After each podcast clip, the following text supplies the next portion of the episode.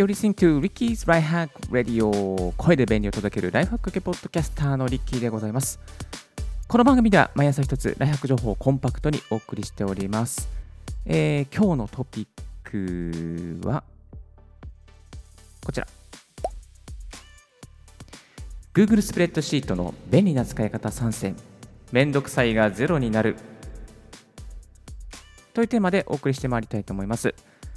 リスナーの皆さん Google スプレッドシート使ってますか？これね意外と Excel より使いやすかったりとかして共同編集が進んでいくんですけども今日は、えー、Google スプレッドシートの中でもこれは結構便利だなと思うの3つ集めてまいりましたのでリスナーの皆さんのですね共同作業とか何か単語帳を作るとか、まあ、そういうね、えー、ことの効率化が少しでも進めばいいなと思っております。はい。まず、えー、1つ目の、えー、便利な使い方はこちらですね。変更内容を随時通知で受け取っちゃおう。そうなんです。え例えばね、こんな使い方が使えます。あ、こんな、うん、変な日本語になっちゃうんですけど、えっ、ー、と、共同編集のシートを作って、そしてシートを作ったときに何か変更が加えられたら、変更した人が、その変更しましたよっていうふうにね、メールをいちいち出すのは面倒だと思うんですけれどもね、でも、あの勝手に自動通知が、まあ、その一つのシートを共有している、例えば5人の人に共有していれば、誰か1人がそのシートを、まあ、何か更新しましたよ、コメント入れましたよ、書き加えましたよっていうことをメールで通知する必要なく自動で通知してくれるっていうね、えー、機能があります。そうなんですよ。これはね、知らなかったんですけども、えっ、ー、とですね、これはね、非常に簡単でして、えー、ツールのところから通知ルール、そして通知ルールから、えっ、ー、と、例えば、何か一つでも変更があったならば、自分のメールアドレスに連絡を入れるようにしてくれるとか、あとは何か、あと、デイリーですね、ダイジェストで1日の変更を全部まとめて送ってくれるとか、そういうふうにね、あの、設定することができてしまいます。まあ、ですので、ね、これを一つ追加しておけば、共同編集しているシート、何か変更があっても、まあ、焦らずに、メールで連絡が来るから大丈夫かなと、あの、大きく構えてですね、待つことができていきます。はい。で、メール、通知のメールの内容、どんなメールが来るのかと言いますと、まあ、Google Docs notify.google.com というところからメールが届きます。で、このメールの中身はですね、誰々さんが変更を加えましたよ。誰々さんが加えましたよっていうね、えー、っと、通知が来ます。私の場合はね、あの英語設定しているので、えー、ミスターなんとかなんとか made change from April 29とかね、えー、何時から何時にこの人がこういう変更を加えましたよっていうことがですね、あ、変更の加えた内容はあの表記されないんですけども、えー、この人がこの時間帯に変更したということがですね、えー、通知上に、メール上に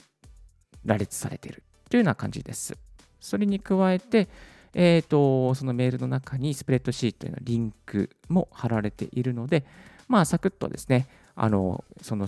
共有されているシートにアクセスすることができてしまいます。まあ、これは非常に便利ですね。えー、共同編集、編集する人が多い時とか、あとは編集、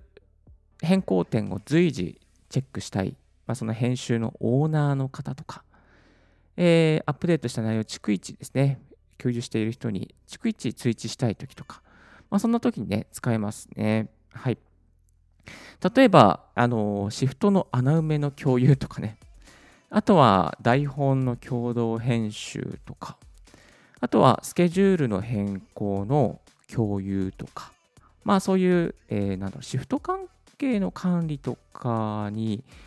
非常に使える機能ですので、ぜひリスナーの皆さん、もしこの機能知らなかった方いたら、今すぐチェックしてみてください。Google スプレッドシートは Google のアカウントから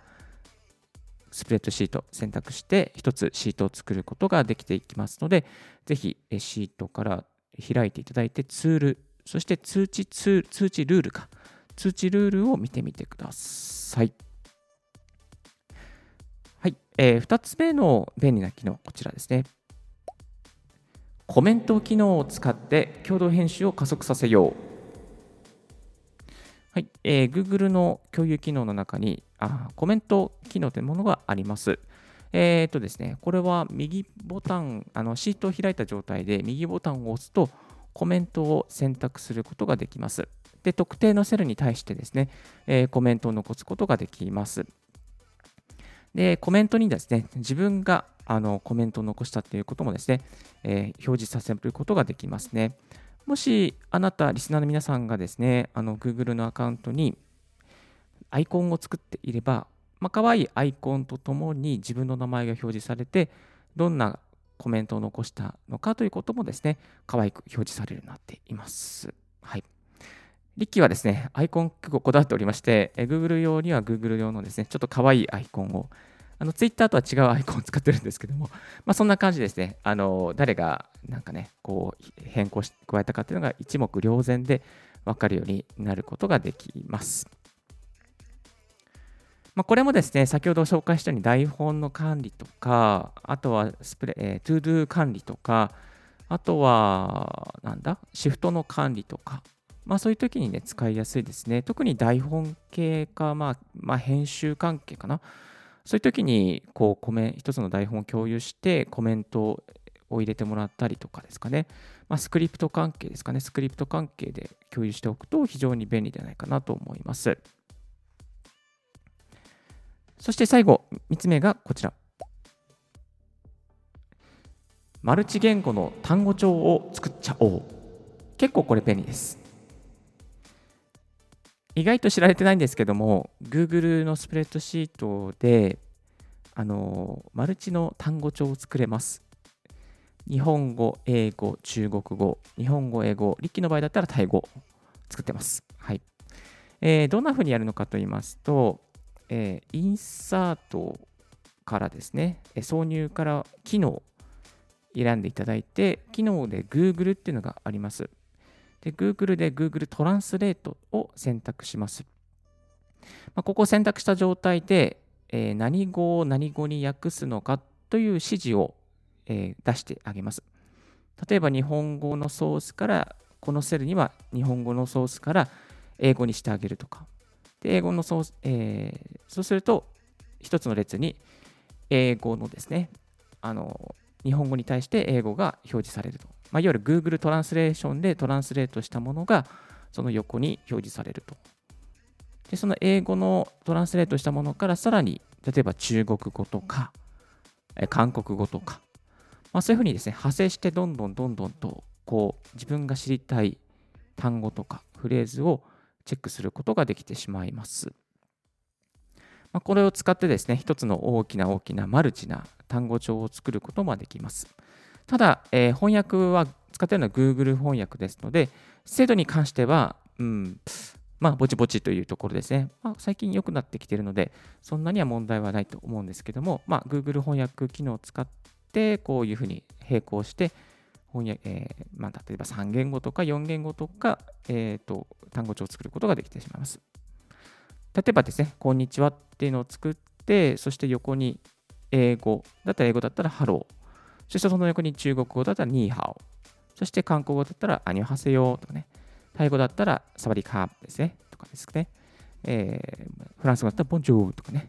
似てないかな。まあいいや。はい。まあそんな感じですね。こう、各、なんとかな、こう、行行政とかです。あるじゃないですか。あの、世界の挨拶みたいな。世界の、あの、こんにちは、さよなら、ありがとうとかね。一覧みたいな感じで、まあそういうふうにね、こう、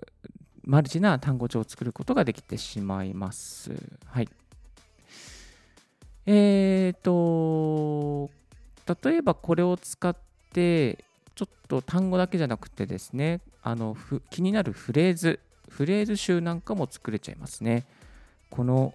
フレーズ、日本語で、日本語から英語にすると何て言うのみたいな。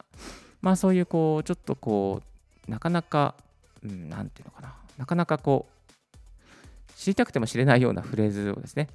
えー、押さえておくっていうようなそういうニッチな使い方もできてしまいますね。はい。今日は Google スプレッドシート便利な使い方3選ということで3つご紹介させていただきました。1つ目が変更内容を通知で受け取る。2つ目がコメント機能を使って共同編集を加速させる。3つ目がマルチ言語の単語帳を Google 翻訳で作ってしまおうということでした。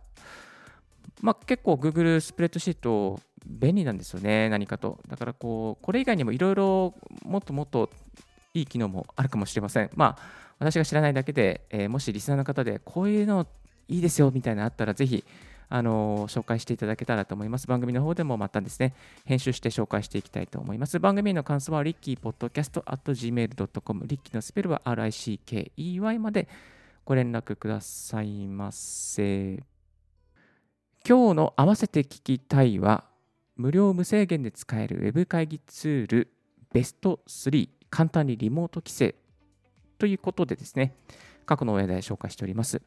いや、ゴールデンウィーク、さまざまなウィーク、えー、特別な休暇の時になかなか今、規制ができない、オンライン規制が、オンライン規制がしたいなっていう時にですね、えー、この無料無制限で使える Web 会議ツールが役に立ちます。あなたの時間とか、あなたお金を奪いません。ですので、無料でもう45分以上、40分以上使える機能がありますから、ぜひ、こちらのオンエアもチェックしてみてください。今日のラジオはいかがでしたでしょうか？少しでも役に立ったなと思う方、ポッドキャストの購読をよろしくお願いいたします。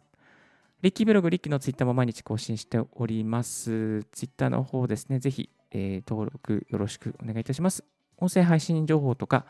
あなたの時間を奪わないライフハック情報をお送りしております。Thank you very much for tuning in Ricky's Right Hack Radio. This Right Hack Radio is brought to you by ポッドキャスターのリッキーがお送りいたしました。Have a wonderful and fruitful day. Don't forget your smile. Bye bye.